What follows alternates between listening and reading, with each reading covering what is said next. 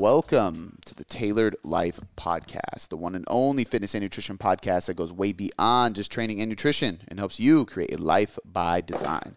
I'm your host, Cody McBroom, and today I have the one and only Dr. Bill Campbell on the podcast to dive into his latest creation, Body by Science. If you don't know who Bill Campbell is, he is a professor, he is a researcher at USF, and he runs the Physique Lab. So it is like one of the only laboratories, uh, college laboratory in the entire country that is completely committed and dedicated to physique development, meaning nutrition, supplementation, and training for muscle growth and fat loss, which means his research is some of the most applicable research for what we do in tailored coaching method um, as far as our coaching goes, but also our content creation. So for all you guys listening, he's the go-to researcher that you guys are going to love. In fact, I've reviewed so much of his research already and used it in, in so much of our content, and we've even, even had him on the podcast a couple times. So some of you guys might be familiar. If you're not, go check out the other episodes with him. I think we've had him on twice, maybe three times, and they're amazing episodes. Uh, but he just came out with a research review and it is uh, one of the coolest research views out. It's one of the most affordable. It's only six dollars and ninety nine cents a month right now if you get in quick. Um, it's only that way for another week or two, so I would highly suggest doing so um, because again, it's one of the most affordable. But it's the most applicable because he only talks about stuff that is going to relate to you if you want to lose fat, build muscle, and improve your physique through training, nutrition, and supplementation.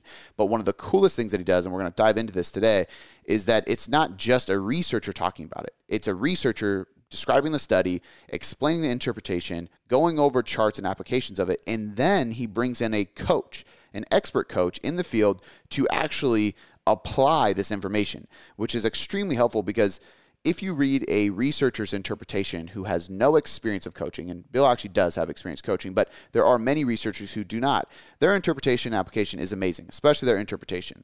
The application is good, but the application of an expert coach who uses evidence based practices is extremely helpful for a coach that needs to know how to take science and research and actually use it in the field because sometimes it's used completely different and or can't be used at all which is why this is so cool. And, and I had the honor of actually being featured in an issue, and I went over his research uh, review on volume inside of training program design and ketogenic diets for fat loss. And I was able to give my own article explaining the application of these two things. And it was the most recent uh, issue that aired, I believe. Um, but you'll be able to access that. There's actually a free issue on his site, which we'll cover as well. So we're going to talk a little bit about body by science, and then we're going to dive into some specific studies. One on processed foods and how those can uh, influence a diet negatively when you're trying to develop your physique. Um, we are also going to talk about detraining. So, taking three weeks off the gym and does it ruin your gains or enhance your gains and what that looks like. And then, last but not least, a new diet break study that was done on females looking for fat loss and the positive benefits he saw with that, which is, is in review. So, it's not even published yet but you were going to get the sneak peek of that. So we're going to cover a lot in this episode. Um, I had a blast. I always have a blast with Bill, and I'm really excited about his project. I get nothing from it for you guys signing up for it. I just truly believe in it, and it's extremely affordable. So head over to uh, Bill Campbell's website and check out Body by Science, his research review, his monthly research review, which is all in the description of this episode. All right, this intro is way too long, so let's get into the episode with the one and only Dr. Bill Campbell. All right, Bill, it is great to have you back on the podcast. I don't. I'm going to stop counting at this point because um, after you know, actually, we we just recently hit three million downloads, which was like a really big mark for us. We're growing and we're 700 something episodes, almost 800 episodes. At this point, I'm not. I'm I'm very selfish with who I like to be on the podcast, and I'm just going to keep bringing on my favorite people because I have a few, hey. a handful of guys that I just keep bringing on because they're they're they're really enjoyable to talk about. So, um, if anybody listening right now doesn't know who Bill Campbell is, go check out the last uh, episode, two episodes, three episodes, however many we've done together. Um, they're amazing, but he is a researcher and he is a researcher specifically in the physique world. So he's one of the, I would say, one of the most applicable um, researchers and content creators for our audience, which um, always makes me very excited. Um, because that's the kind of research I like to uh, dive into. And um, recently, this is what we're going to talk about first: is Body by Science. Recently, you came out with a new, um, I guess you could call it a product, a research review, which I am a huge fan of, and I often tell people to go subscribe to any of them. I've been saying it for years, um, and I'm excited that you have one now, and I'm honored that I got to be a part of the recent uh, issue. But start by telling us what Body by Science is and, and why you built it in the first place. Why did you decide to create it? Yeah. So uh, thank you. And anytime you send me an invitation to be on your podcast, uh, I'm I am there. So if you send the invitation, I'm on. Uh, so, Body by Science is what most people would call a research review, and there are several great ones in our space, as as you know. And it's it's basically the way that I describe it. It's a lot of people, fitness professionals or bodybuilders, um, physique athletes, they don't have the time to stay on top of the research because it is a very time consuming endeavor. So, what I like to to think is, let me do that, and let me choose the most relevant studies and I think you can appreciate the studies that are in Body by Science. There's only two a month. So it's not like I'm doing 10. But the studies that I'm putting in there, they are the studies that have been historical landmark studies, or they're the most impactful studies that have been published in the last few months. And in some cases, there are studies that haven't even been published yet that just because I'm in the, the space, I have seen them before they hit uh, the, the academic journals. So it's me bringing you the most impactful, laser focused physique research.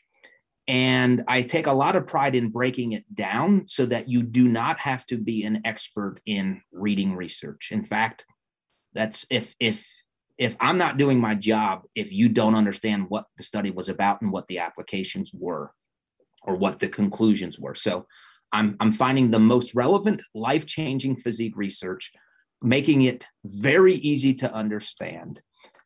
And the next thing I'll say is what I think is the most valuable aspect of it, and this is where you you come in. I break down the research, the studies, and I say, hey, here's what the researchers did, here's what they found, here were the results. But I bring in experts. So when I say experts, I mean the, the the the world's experts in this space. So some of them are physique coaches, some of them are scientists, some of them are registered dietitians, some of them are physicians. So all of these people they are now saying, okay, Dr. Campbell, you just summarized the study. Here's how I would apply this for my clientele, or here's how I would apply this in my own life. And that is the value because, again, just reading research and getting the results, it's not enough. You need ideas to, you need stimulation of how would you apply this. And I love it when people, when my experts say, yeah, yeah, that's great that the researchers did this, but this is not how I would utilize it. I would do this. So if you're a fitness professional, especially if you're a physique coach, I think it's a must-have product. And and I I don't I emailed you and we talked well over a year before I launched. And I don't know if your people know this, but you you gave me a lot of confidence because I'm not an entrepreneur. Um, so I wanted to thank you. You you had me you gave me some great suggestions on all things business. Again, that just does not come naturally to me.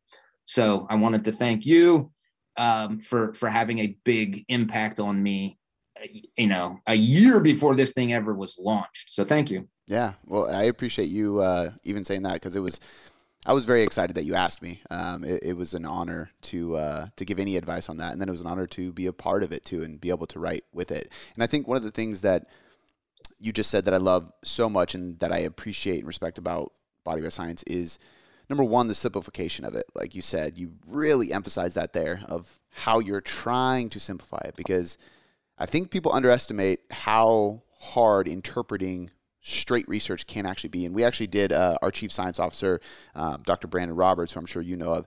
He he did a, a lecture about interpreting research for our team and stuff and it's just like it's it can be so complicated. So to have somebody instead of teaching people how to interpret it, having somebody interpret it properly for you is such a game changer.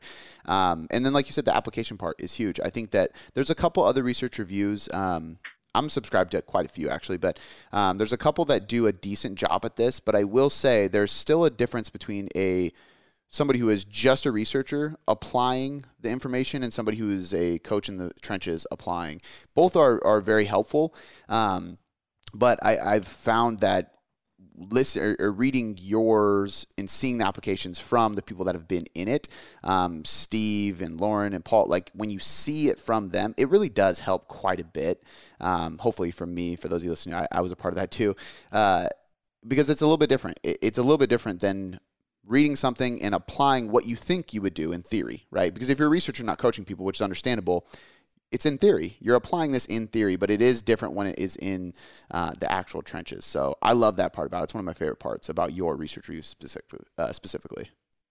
Yeah, thank you. And like I said, I'm not a, I don't coach clients. I mean, I have in the past just to really just to give me ideas for research, but I'm not a physique coach. So getting, getting, I, but I am a, I'm a, I'm a lifestyle bodybuilder or I don't know what you'd call me. I'm non-competitive. I want to look the part. So hearing what you say and how you interpret it what you've learned over your many years of working with clients, like that impacts me. The research does too, but the application from a coach. And I mean, it's that application part is I just love it. Um, it's it's it's the most valuable part of of the product. Yeah, I I, uh, I always say I am a recreational physique athlete. That way, if people ask, I'm like, I just do it because I'm not. I have no plans of competing ever again, but I am very interested in the science of bodybuilding, so I continue to train for it.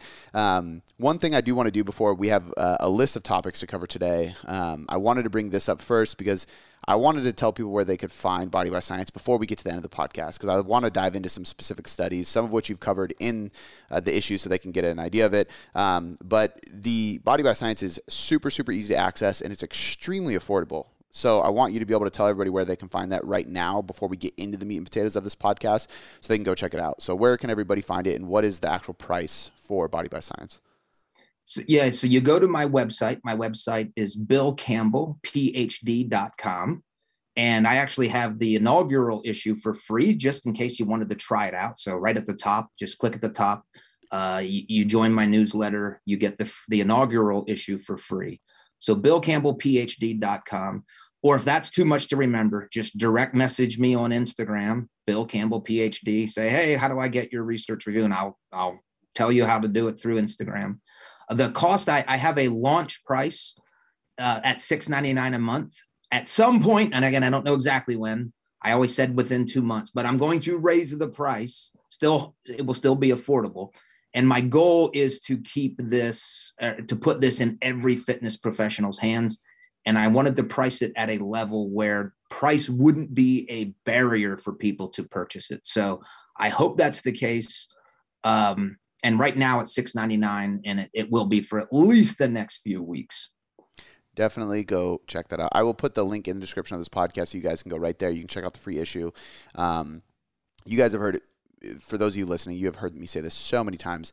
Research reviews are the way to go because trying to go to PubMed and expecting to get a lot of information out of it for yourself to apply is you're shooting bullets in the dark. It's just not going to work very well. Going to a research review speeds you so far ahead. And if you are a coach and you're making money off of coaching, this is just part of your due diligence. So $6.99 a month is just absolutely ridiculous for the amount of value and insight in there. And I will say this too, like other research reviews, um, there's always uh, a lot of shameless plugs here. And and just for you guys know, I don't get anything out of you getting this. Actually, I don't have a special link. I don't have a coupon code. I don't get anything. So we don't know if a, a million people get this or two people get this from me.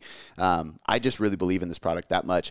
But there's a lot of uh, research reviews that will have more topics. They're also more expensive, but they have more topics. Usually it's because they have multiple contributors, right, that are contributing to it, not just one person. Um, but usually there's like, let's say there's six topics. There's usually like two one or two that are like really, really helpful topics that I'm like, oh, this is actually something that applies to my clientele. And then there's a bunch that I'm like, has no application, but I'm a geek and I love reading this. is really interesting, and I just want to know more about this. Um, even if it's something like really intricate with powerlifting, we don't coach a ton of powerlifters, so I'm not going to really get a lot out of that. But if you're somebody who works with or is interested in the science of fat loss and muscle growth, this is the one for you. Like it's very, very specific to that. So um, cannot recommend it enough. The link is in the description of the podcast. Now, I do want to get into some specific topics uh, today to cover some studies that you have used in your issues. Um, one of them was the highly processed foods, and I believe it was uh, a study on whether or not highly processed foods uh, can be detrimental in a diet for physique goals. Is that correct? Yes. Yep. So, what was the what was the study, and what was the purpose behind them doing the study? Yeah. So the first thing I want to say, we have to appreciate that these weren't fitness enthusiasts that were eating processed foods. This a typical research study has obese people. These people were actually not obese. Um, they were normal people who just weren't resistance training. Okay. And what they did now, this study was phenomenal. This was an easy hundred thousand dollar study to to fund this because the people lived in a facility mm. for a month when they conducted this study. So what they did, they had people live in a facility and they had them follow a diet for two weeks, and then they had a short um, washout period, and then they had them follow another diet for two weeks. And the the the two diets that they followed were the first one, an ultra. This is their words. An ultra processed food diet. I'm just going to use the word highly processed, but they use the word ultra processed. And then the other one was a non processed food diet. And essentially, what they wanted to see was if every meal, every snack was coming from highly processed foods, what happens? And if every meal is coming from non-processed foods, or or let's just say very um, very minimal food processing, what happens? And, and again, they followed them for two weeks. And before I tell you the results, the incredible thing that amazes me as a, you know, I'm a PhD in nutrition, they matched the diets for calories, for protein, for fiber, for sodium. So you would think, oh, well, of course, the ultra processed food diet had more sodium and, and had more um, had more carbs. They matched it all. Wow. Um, which is again speaks to the expense. Um, a, a, I'm assuming a pretty large kitchen staff to to create these meal plans, and the way that they did this, they matched the so everybody got handed breakfast, everybody got handed a lunch, everybody got handed a dinner. And what they, I'll just use it as an example. I don't know if this is how they did it. They said, here's your 500 calorie breakfast, or here's your 1,000 calorie lunch, here's your 1,500 calorie dinner under both conditions. So the initial meal that they were provided was the same calories, same whatever, but the people could eat as much of or as little of those meals as possible. So if they were hungry, they could have eaten three dinners. And then the other thing was they had snacks. They could get snacks whenever they wanted. So should I jump into the results? Uh, yes, but before you do, just to define so people can get even more granular with this. Um, is there a difference? Like, is there a tier for processed, highly processed, and ultra processed? The reason I ask is because some people will say, don't eat any processed food, and then they're having protein shakes, and then other people will like bash them for having protein shakes. Or like, hey, you're eating oatmeal, that's processed, and it's like, okay, it is, but it is. so is there was there classifications with this? Yeah, so th- there is a a what I'll call a research standard, and I I, I don't remember. I, I believe it's out of South America, the the organization that's developed this. But the the the level of processing was ultra, meaning three, four steps of food processing. Um, so, as an example, a protein supplement, not that they took protein supplements, but that would be considered a processed food. My protein bars that I eat every day, that's considered a processed food. So that like the snacks, like walnuts, um, oatmeal, um, apples, um, those would be the types of foods that are considered non-pro or let's just say uh, minimally processed. I think that's the words they use. Yeah. Because as you said, even oatmeal is processed. You don't you know you know pick oats out of the ground. You you you refine them to some extent. Um, but the level between the ultra and the minimal was was quite large, and they they tried to they tried to um, emphasize that like yes, this one was ultra processed. Mm-hmm. Um, and I actually in in the Body by Science the issue, and I think this was this is the free issue. Yeah, this was the free issue, so everybody can read this. It was the um, I give examples of the meals that they gave for breakfast, lunch, dinner. Um, like I'm just trying to think. Uh, like baked lays that was which i eat baked lays and i think oh good these but that was one that was in the ultra processed food diet i'm like crap I'm like, I know there are a little fewer calories, but anyway, there's an example. So, and then obviously straight fruit would be, you know, there is no processing with with straight up fruit and, and vegetables. Um, so that hopefully that answered the question. There is a standard. I just don't know the intricacies of the difference, yeah. Um, the levels of that. I think that's perfect. I think for the main reason, I just wanted people to have a, a picture in their head of like, you know, it's the difference between oatmeal and Cheez-Its. You know, Cheez-Its are ultra processed. It, it's it's probably a carb. I mean, it's there's other things amongst it, but ultra yes. processed. Who knows what it really is? Whereas oatmeal, it's oatmeal, but it went through a processing system. So um, perfect. So go ahead and, and break down the results now that we have have that out of the way. Yeah, so let's just focus on the body composition results. And these people weren't lifting weights. So th- there was not an emphasis on muscle mass and, and fat loss as much as body weight. So the they actually gained the people on the ultra food processed diet. They gained actually. I'm going to talk about two things: the body composition or body weight, and their um, their feelings of hunger. So they measured both things. Mm. One of these really surprised me. Their body weight went up by about two pounds when they were during the two weeks of the ultra processed food diet, and that's not shocking. The other group, the minimally processed food diet, when they were eating that diet for two weeks, they actually lost about, I think, nearly two pounds. So a pretty big difference. And the, the next thing, as I was reading the study, the next thing you, you get to, and I, I, I, I spell this out in, in the research review, there was no difference in hunger between the two groups. And I was just floored. I'm like, wow. Because I know when I eat highly processed foods, I'm it's like I didn't eat it. I'm I'm mm-hmm. very hungry. So I'm like, that just that doesn't make sense. That the hunger levels were the same.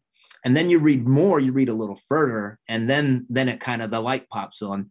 So the reason that their hunger levels were the same was because the ultra processed food diet, those when they were on that diet, they ate approximately 500 additional calories per day. So the correct way to interpret their hunger response is, yeah, they were they were just as full, but they had to eat 500 more calories of processed foods to feel full and then hence the weight gain. So mm-hmm. it really confirmed everything we already thought we knew about eating a lot of processed foods. This was just the first study ever conducted where they had an actual intervention where a group was given, in this case, it was the same group, highly processed foods for a couple weeks and then minimally processed foods for two weeks. And then ultimately, I, I just look at a takeaway. If if you're trying to optimize your physique, can you eat processed foods? And I'm going to say yes. Are you making it harder on yourself through with hunger and not feeling satiated? Yes. So you can do it. And, and obviously, if you're going to try to optimize protein intake, that, that's going to really limit the number of, you know, if your calories are getting lower, if you're eat, trying to meet a protein target, you are limited on how much processed foods you can eat in that type of diet. But if you're not trying to diet, processed foods you can lose weight with them based on other research that we know but you, you you've you've made your your your goal more challenging to achieve mm-hmm. yeah i think it's uh I was shocked when you said that, and then when you explained further, it made more sense. Because I think that at the end of the day, and there's so many infographics on Instagram of this, like, you know, 200 calories of chicken breast versus 200 calories of something else, and it's like like this tiny for 200 calories of a processed, and then a huge portion of something that is is uh, unprocessed because the food volume is higher, so you you have more satiety, obviously. And I think that's one of the biggest things. But that's also one of the big things that I took away from your um, diet break research today, where it was like five days on, two days off. Was really just it wasn't that five two is magic. It was that like if we fit one day with one day or two days with more calories within the weekly budget, we can allow people to have some of those because if we try to fit too much flexible dieting throughout the week during a diet, it's going to be very hard to stay within your caloric deficit. And I think that's where people get a little bit out of hand with flexible dieting is they assume that they should be just throwing in processed foods because you can. But it's like you might be shooting yourself in the foot because it's way easier to get through the, the fat loss phase if you just eat like a bro because you can have more food volume. And that's okay. Yeah, yeah, I, I agree. Uh, it's uh, again, you you make your you make your day more difficult the, the more processed foods. I actually it would be interested if you agree with this or if you've seen this. Um, we were talking about my reverse diet right before we got on, and one of the things that I was really diligent about, and that I typically recommend people if they do want to reverse diet a little bit slower, is to uh, go ahead and start introducing calories and carbohydrates and things like that, but try not to reintroduce not so much ultra processed, but more like highly palatable foods back into the diet because one, highly palatable foods are really hard to eat just a little bit of. And if you increase your calories just a little bit and you're trying to squeeze those foods in, it's just frustrating, you know? Yes. So you can actually stay way more disciplined and consistent if you integrate whole foods and unprocessed foods and non highly palatable foods. And the interesting thing I found was that in practice, one thing that people always say is like um, you need to introduce those calories and, and then weight gain happens you know and that's what fixes the biofeedbacks when you put on some more fat. But most people don't get that lean.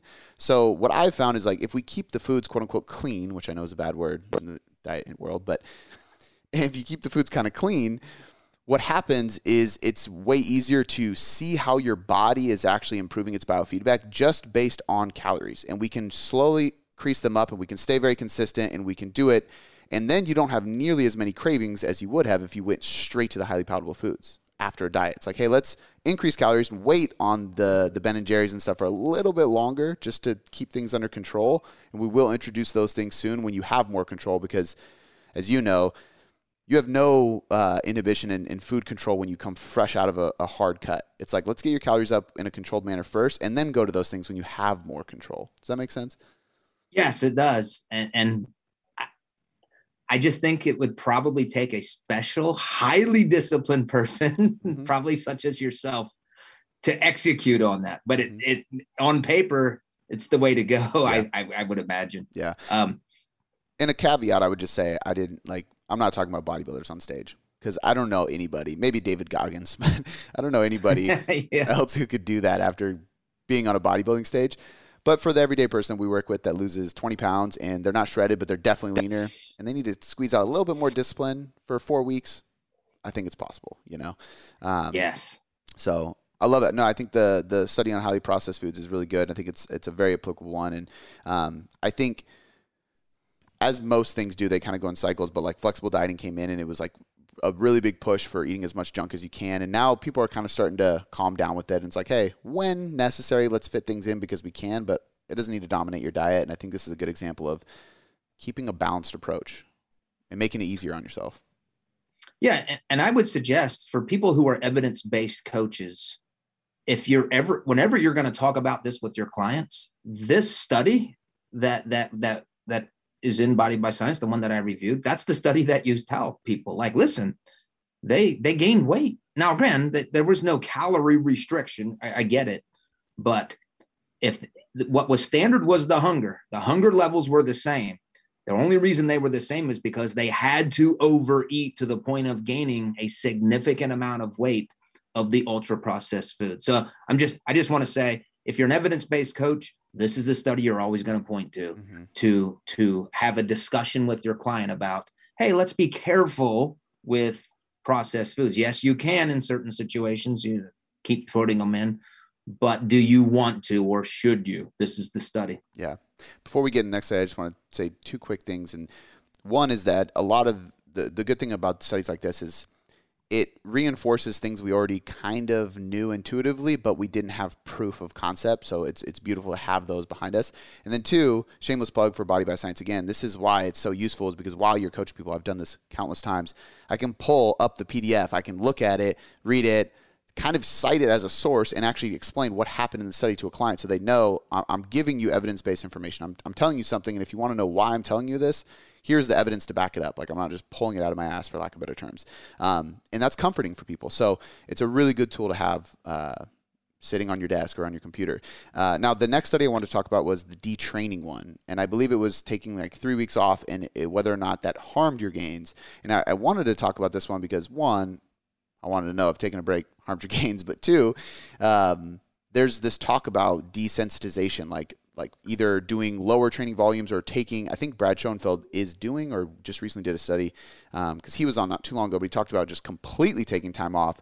And then when you return to training you have this like sensitivity to hypertrophy which i always assumed it would be um, similar to the diet break. Like you know if you if you increase calories but then you come back to a deficit like the total amount of weeks dieting is still going to be the same.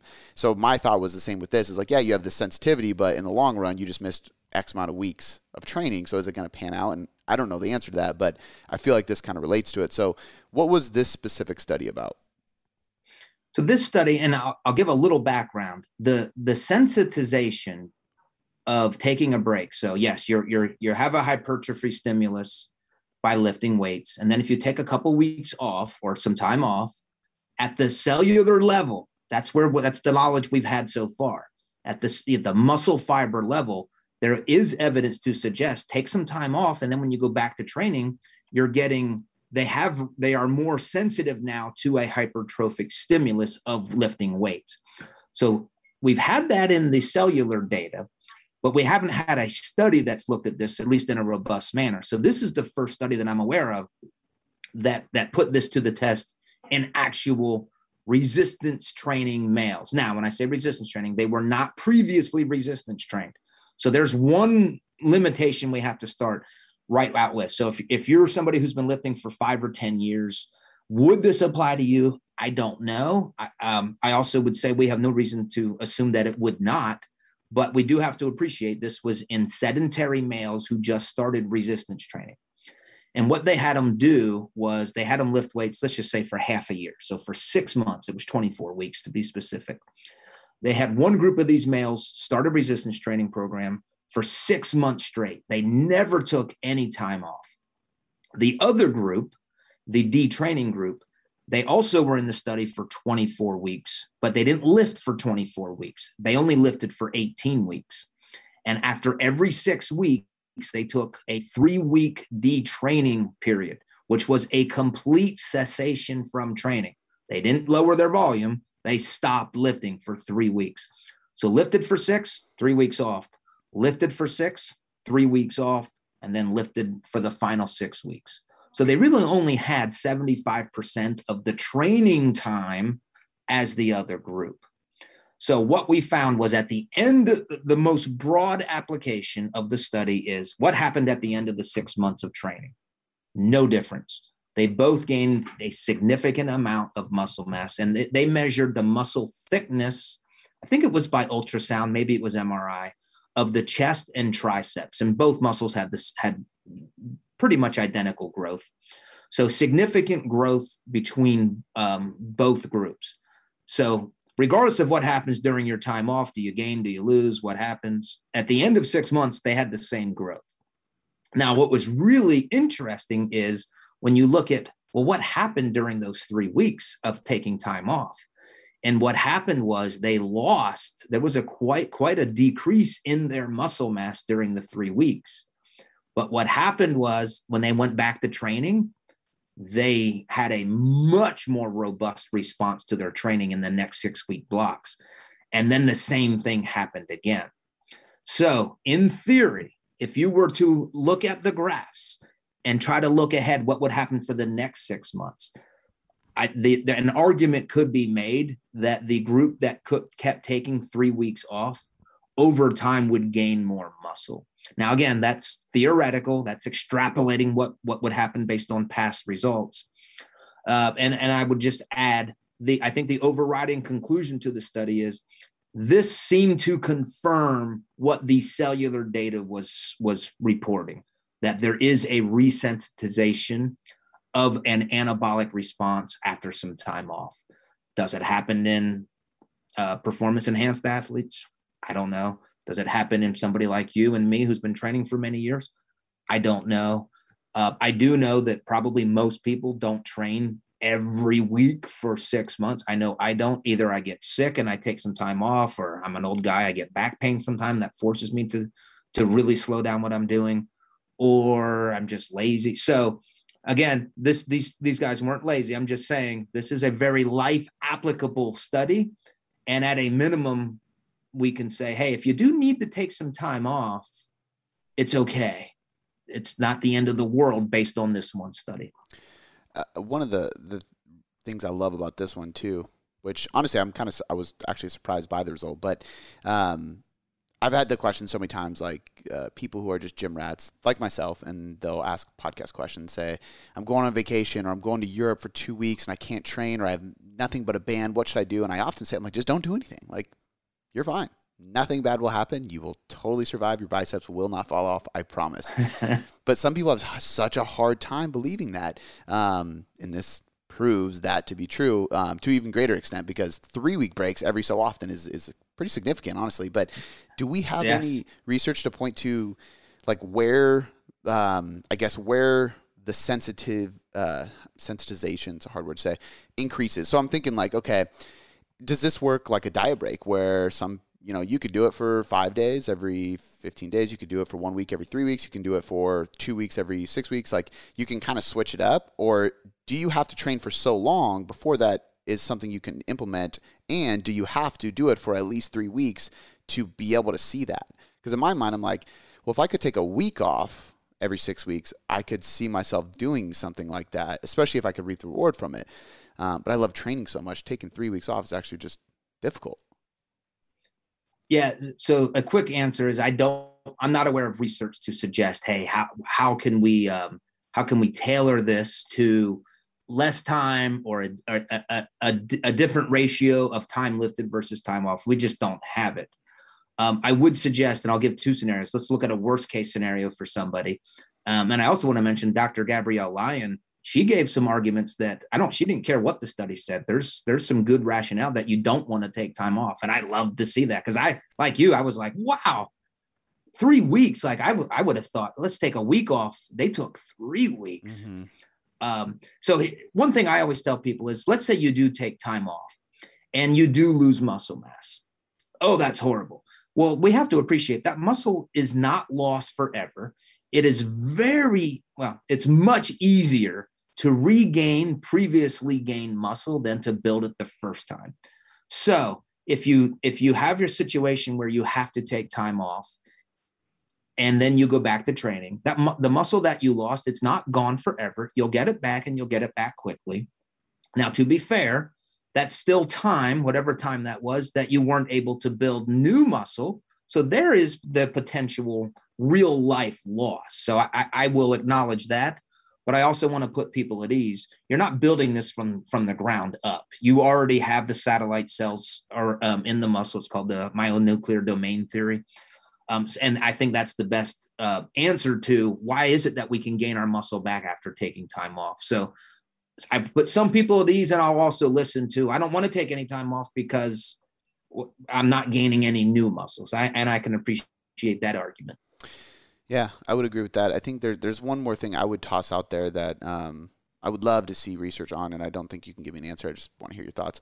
But you know, there's obviously um, when we change up our training, there's this novelty stimulus, right, where we do see a lot of muscle damage, a lot of soreness. Sometimes for people, I think there's only one research study I'm familiar of, and I want to say I, I, read Greg Nuckols' review on it way back, and they they're basically trying to figure out is there any uh, merit to like shocking the body right by changing up your training, and the only time they really found it was when um, they took Olympic lifters who had never done anything else and they put them on a bodybuilding program, and they saw this rapid increase of gains, even though they were advanced, versus taking somebody from different types of programming, but my my theory or my question about this would be is there a way to still train and get that sensitization effect? So if we were doing six weeks of hypertrophy training and then a three week very low volume strength block followed by six week training do we lose less muscle tissue and glycogen and all those satellite cells and everything in that three week period and still get the joy of being able to train but still increase sensitivity to a degree obviously probably not as much, but would we still be able to see an increase and then we can kind of alternate? Because as of now, there's really no scientific research to say this is the best periodization for hypertrophy. It's all just kind of strength literature and then hypertrophy coaches determining what they think would be best. Yeah, I, think there would be a resensitization. I do think that the magnitude would be less. And and a proper interpretation of the study is the people who continue to train, they gain just as much muscle mass. Yeah. So um, and if you look during the three week detraining periods, there was a big, there was a, a significant drop in muscle mass. Now, we'll call it lean mass. Some of it was glycogen, I'm sure, maybe some body water. Um, so it, we can appreciate maybe it wasn't all just loss of muscle or it shrunk to nothing, but there was a definitive loss of muscle during their three weeks off but the rebound that they experienced was it was like the first six weeks of training. So I, will explain it like this too. And again I, am looking at the figure that i created in, in the body by science but the, the rate of hypertrophy over the 24 weeks got less and less and less in the group that never took the break. The the the group of male trainers that kept taking the the three week breaks yes they had a drop but their rate of hypertrophy was still like the first six weeks of training every six weeks. So again, it kind of reinforces this. They just were more sensitized to the stimulus from the from the resistance exercise. Right. Which is why in theory if you could carry it out for 18 months, maybe they would have gained more. That's yes. If if this study, if the if the same progression were observed in the next six months, the the subjects taking the breaks would have had a much i would say a significantly greater increase in muscle mass but that's that's a danger i mean as yeah. a scientist you can't you you it, you don't you want to be careful about making assumptions on what happened in the past because that's it, nothing is linear. I've, mm-hmm. you know, I, I, lost two pounds tomorrow. At this pace, I'll, I'll lose hundred pounds in two months. Like you, you got to be careful. Yeah. Things aren't linear. Yeah, uh, I would be. Uh, my, interest is always, and that's why, like, I think it's important to. Obviously, again, it's theory, but it's important to think long term because my interest is not because if I had to choose between the two and I knew I'd get the same gains no matter what, I'd train consistently because I love training and it keeps me in the gym and it's a good healthy habit to keep in. There's other benefits from a health perspective to training. But if I knew that I could gain more by doing that, then I might consider it, you know. And I think what I would love to see done next is taking that three week window and shortening it by 50% right? Making it a, a, week and a half or a week, um, because then in that six month period, you might take more of those, but you still have more weeks of actual training done. And it's like, do we still get that effect, or does it diminish when we reduce that? Because um, most of the time, when I've heard of sensitization blocks, it's usually taking like after six plus months of hypertrophy training, taking a full four week block of like low volume strength training. That's like kind of classic um, sensitization periodization for bodybuilders that I'm aware of with like Mike Israetel and stuff like that. Um, so I'd be really interested if if you would still get that effect by shortening those those rest week windows. Yeah, and I'm just curious. When was you? Do you ever take time off? Do you take or no, you've been training weekly for years? Years, I think. So I took. uh I think I took four or five days off when I got COVID um, a year ago, and by but you were forced, right? You just couldn't get out of bed, or you just thought, oh, I better not lift. Just... I better not lift. It didn't really hit me hard, to be honest. And the funny thing is, is like the day I tested positive, I actually did back squats. Like I was fine. I, I, was lifting and stuff. And I was like, I should probably just take a home test. And then it tested positive, and then I went to the, the doctor, and I was, I was positive. So I took a few days off, but I was kind of already on the tail way down. Um, so the really the only time I've taken time off in the last decade, literally last decade, is if I travel and for me, I usually don't travel more than a few days, and if if I do, I usually get something in. I usually like being active, even if it's a hike or something, but not resistance training. So I'll take three or four days off on a trip. Um, otherwise, it's been extremely, extremely consistent because it's just a part of my life. That's just what I do. Yeah. So even what you just said, you've probably never have taken a week, seven days mm-hmm. off from lifting weights. I don't think so. Yeah, that's that's good. That's that's impressive. That's that's a that's a high level of discipline. I, I cannot say the same. The thing I will throw out here too is um, I always tell this people like it's not to impress you because to to let you know it's very hard for me not to. I mean my schedule, my lifestyle, everything revolves around. I have a garage gym. I'm staring at a 2,000 square foot gym right here. Like I can't really go somewhere where I don't have easy access to weights and a, a flexible schedule that allows me to do it. Um, so it's extremely hard for me not kind of have to literally close my eyes and don't look at the weights. Like that's the only way. Yeah. or I have to get extremely sick. But I, I haven't got super sick in a long time. So um, yeah, knock on wood. Uh, but uh, so I'd be interested, and I, I got to imagine, and I'm sure you would feel the same. Um, there's probably going to be more research on this topic because I think this is a pretty cool finding. And usually when stuff comes out like this, um, more and more keeps coming out because there's a million questions. What about this? What about this? What about this? And then they make another study, another study. So um, hopefully we'll see more on this subject. Yeah, I wouldn't be surprised if Schoenfeld already has two studies half done looking at this. Yeah, exactly. So the last one I wanted to touch on is the uh, newer diet break study you did. Um, and this one was interesting because uh, it, I believe, and you can correct me if I'm wrong, I believe it was a 25% deficit, and then I know it was it was intermittent dieting, so I can't remember the exact parameters of how they put in the diet breaks, but I believe it was a female only diet break research study, right? Cool. So that's what I actually liked about it because, as you know, not as much research is done on women. Um, however, if we look at, I would probably say the entire online coaching space, the vast majority of people who hire online nutrition coaches are women. So this is one of the most applicable diet break studies because it's just about women and fat loss. So, um, what was the study titled and, and what was it about? Yeah. So, and, and I'll also add it was resistance trained women that that we had as subjects. Um, and I also need to thank uh, Madeline Seidler. She was my master's student at the time who ran this, and she did a phenomenal job with that study. Uh, the study is not published yet. It was accepted for publication in the Journal of Human Kinetics. So give it a few months. Hopefully, it will be published soon. Um, what we did, we took resistance trained females who were not overweight Um, and these were not physique athletes, so they were not sub 20% body fat. They were, you know, not overweight, but probably low, low. I'm estimating, I don't remember exactly, but low 20s for body fat percentage. So again, don't think stage lean bikini competitors, but fit females that have been resistance training.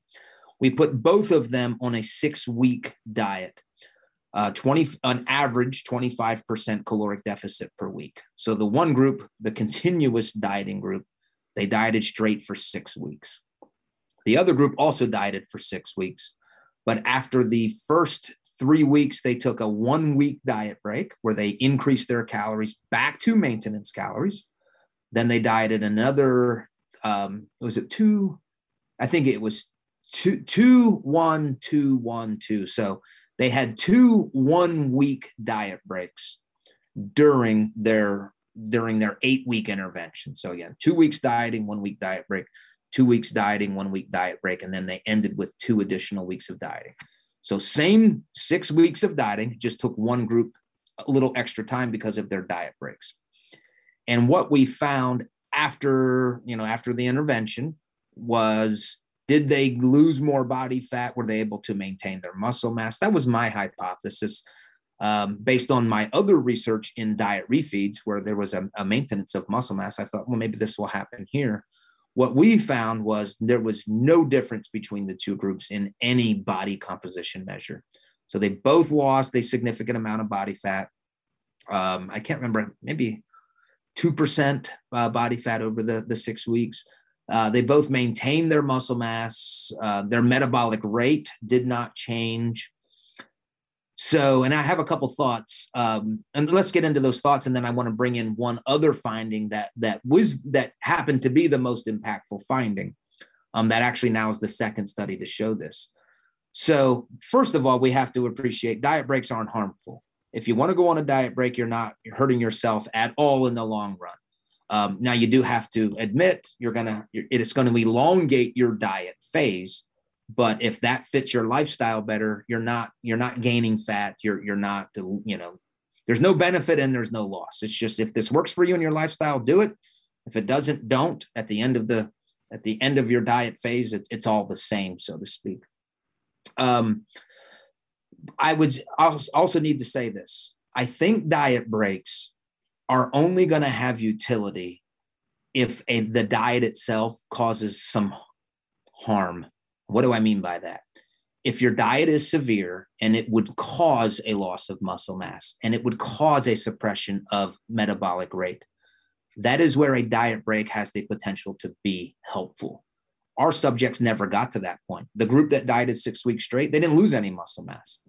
So we were not, the, the diet wasn't severe enough to cause negative adaptations where a diet break could potentially help. Mm. So I can phrase this a different way. If a diet break is going to work, it's most likely going to work in a physique athlete dieting for a show because those those are long diet periods, long caloric deficits, severe caloric deficits, a lot of exercise. So you almost have to have harm and then the diet break ha- increases in utility and value. Th- that's my current thought on this. I don't know if you had a thought on that, but and then I do want to mention the one finding that we that we reported. Yeah, no, I I would agree 100%. I think that um, that kind of solidifies my thinking behind them too. Oftentimes with clients that we work with, we'll implement them um, later on, and they might become a, a common use of them for us is every two to three weeks doing a one week diet break. Um, and sometimes every four weeks. It's kind of like depending on the person. And, and, for us, it's like how many weeks can you diet before there is some kind of physiological or psychological stress. But oftentimes we'll diet for six to eight weeks straight before even implementing them. So it's kind of a reactive thing. Um, however, if it's psychological, we can. It could be a two day, it could be a four day. It doesn't need to be a full week necessarily. It's just like when we need to give them a break. Um, I, and and for people listening, and this might be interesting to you too, because a lot of it is psychological. Um, we've even seen a lot of positive benefits of giving people one or two days not tracking their diet. And I've even experimented with having a client track it after the fact. A, a client that I, I trust um, from like, I don't think the diet is doing any harm for them from a stress perspective. Because I was interested, like, now that you did the intuitive break, we didn't gain any weight. Can you track those calories like from your best knowledge? I want to see how much extra you ate. And most of the time they didn't even eat anything more. It was just such a relief to not have to track in MyFitnessPal. Their macros were kind of screwy. Maybe they ate a little more, maybe they ate a little less. But the psychological break from the numbers actually helped a lot too in some cases. So if there's no stress from a muscle and a performance and a hormone perspective, I think that can use uh, be very useful as well. Um, so I mean, in general, my thoughts are very very similar. I think that um, the only time I, I would say that a diet could potentially cause stress sooner on is if you have somebody who's highly stressed in the first place. If you have a mother, a single mother of three who's working a full time job and trying to lose fat and deficit, maybe that stress applies a little bit quicker, and a diet break might come in handy sooner uh, because there's so many different stresses going on. But it's hard to create a study with a bunch of stressed out moms losing fat. It's it's not yeah. like that happened. yeah, our subjects were mostly college aged um, resistance trained. Mm-hmm. Uh, by the way, if, if I'm ever your client and you can't trust me if I'm not tracking, I'll tell you that right now. if I'm tracking, there's nobody better. If I'm not, there's nobody worse. it's it's amazing. I've learned that about myself. uh, um, okay, yeah. So uh, I agree with that, though. What what are the? I think you said there was more findings with it, or is that yes? The, okay. So in addition to the body composition and metabolic rate variables that we measured, we also looked at some psychology measures, some hunger psychology measures. Mm. So we used a questionnaire known as the three-factor eating inventory. There's three uh, the three-factor questionnaire, and that measured three things: hunger, disinhibition, and restraint. And I'll just say hunger, there was no difference. Um, didn't matter about diet break or not. Um, restraint was also the same. That's your ability to say no to food um, generally, and that was not that was the same. But the other term, the other variable, psychological variable, was called disinhibition and I hate that word because it's like a double negative.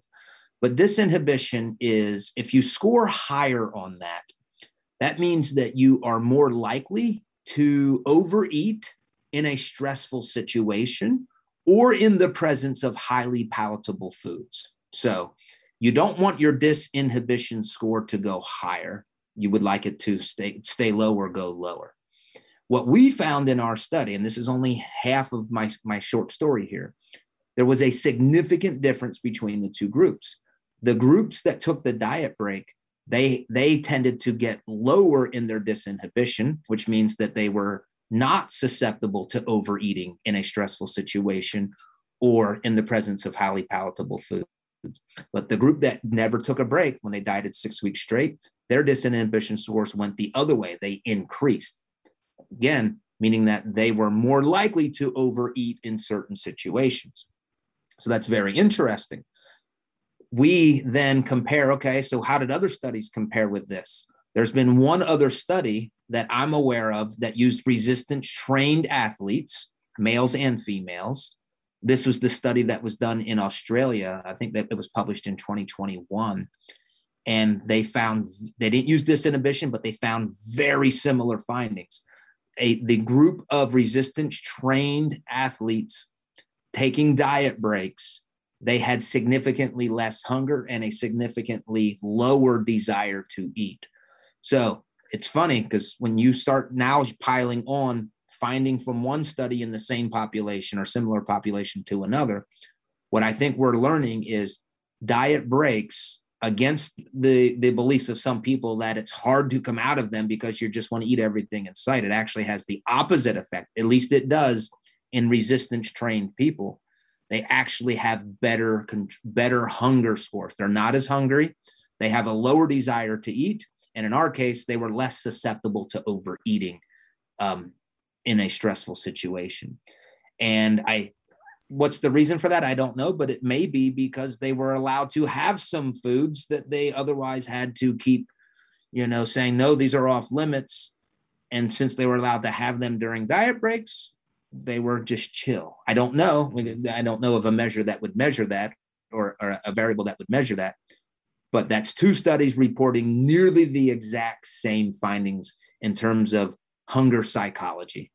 That's really helpful because, you know, and I've agreed with this argument to an extent too, where somebody who has way more weight to lose, maybe they have 40, 50, 60 pounds, a lot of weight, there's really no merit for a diet break because there's no physiological stress or damage or issues that's going to happen. You have so much weight to lose, you'll be totally fine.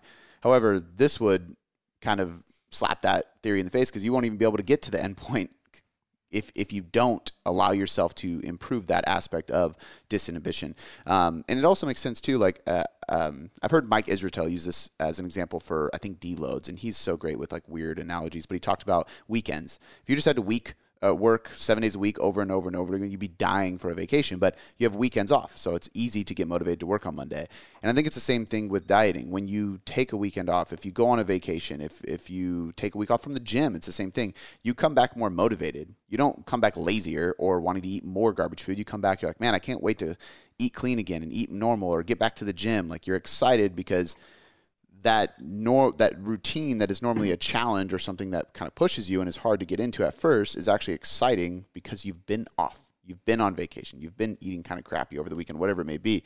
Um, so that makes a lot of sense. I think that's a really, really useful application of them. Yeah, and just one study publishing that finding, it's like, oh, that's interesting. But now two, yeah, in resistance trained people, I mean, I, I, I think you now, now you can't just you have to appreciate there's something there. Yeah, hundred um, percent. I love it, man. All right, well, we're gonna wrap this up. Uh, we've covered quite a bit. I'm excited about this episode. We've done. Um, think we've done all these studies uh, justice, and I'm glad that I got to have you on to talk about body by science as well. I know you have more in the works, so you'll be back on in the near future to talk about some other things. But for now, um, body by science is the main thing we wanted to to get to the people, and I'll link all that in the description for you guys so you can check it out. It's extremely affordable, and it's one of the most useful tools you'll have in your coaching. Um, but also, if you're just a recreational physique athlete, if you're just somebody who loves training and you're not a coach and you listen to this podcast, number one, if you like this podcast, you'll love that content because it's it is the the highest level of that content. And I got to be featured in, in one of the uh, the issues actually discussing um, a ketogenic diet for physique enhancement as well as volume and how we program that, um, which again is one of the most useful things is the coach's application inside of it after following up the researcher actually diving into it, which is you. Um, so real quick, just because we always do this, where can everybody follow you? Just one more time. So um, your your site, your Instagram, all that kind of stuff. Yeah, so Instagram is Bill Campbell PhD, and I do a lot of education on there. And my website, and my website is basically Body by Science.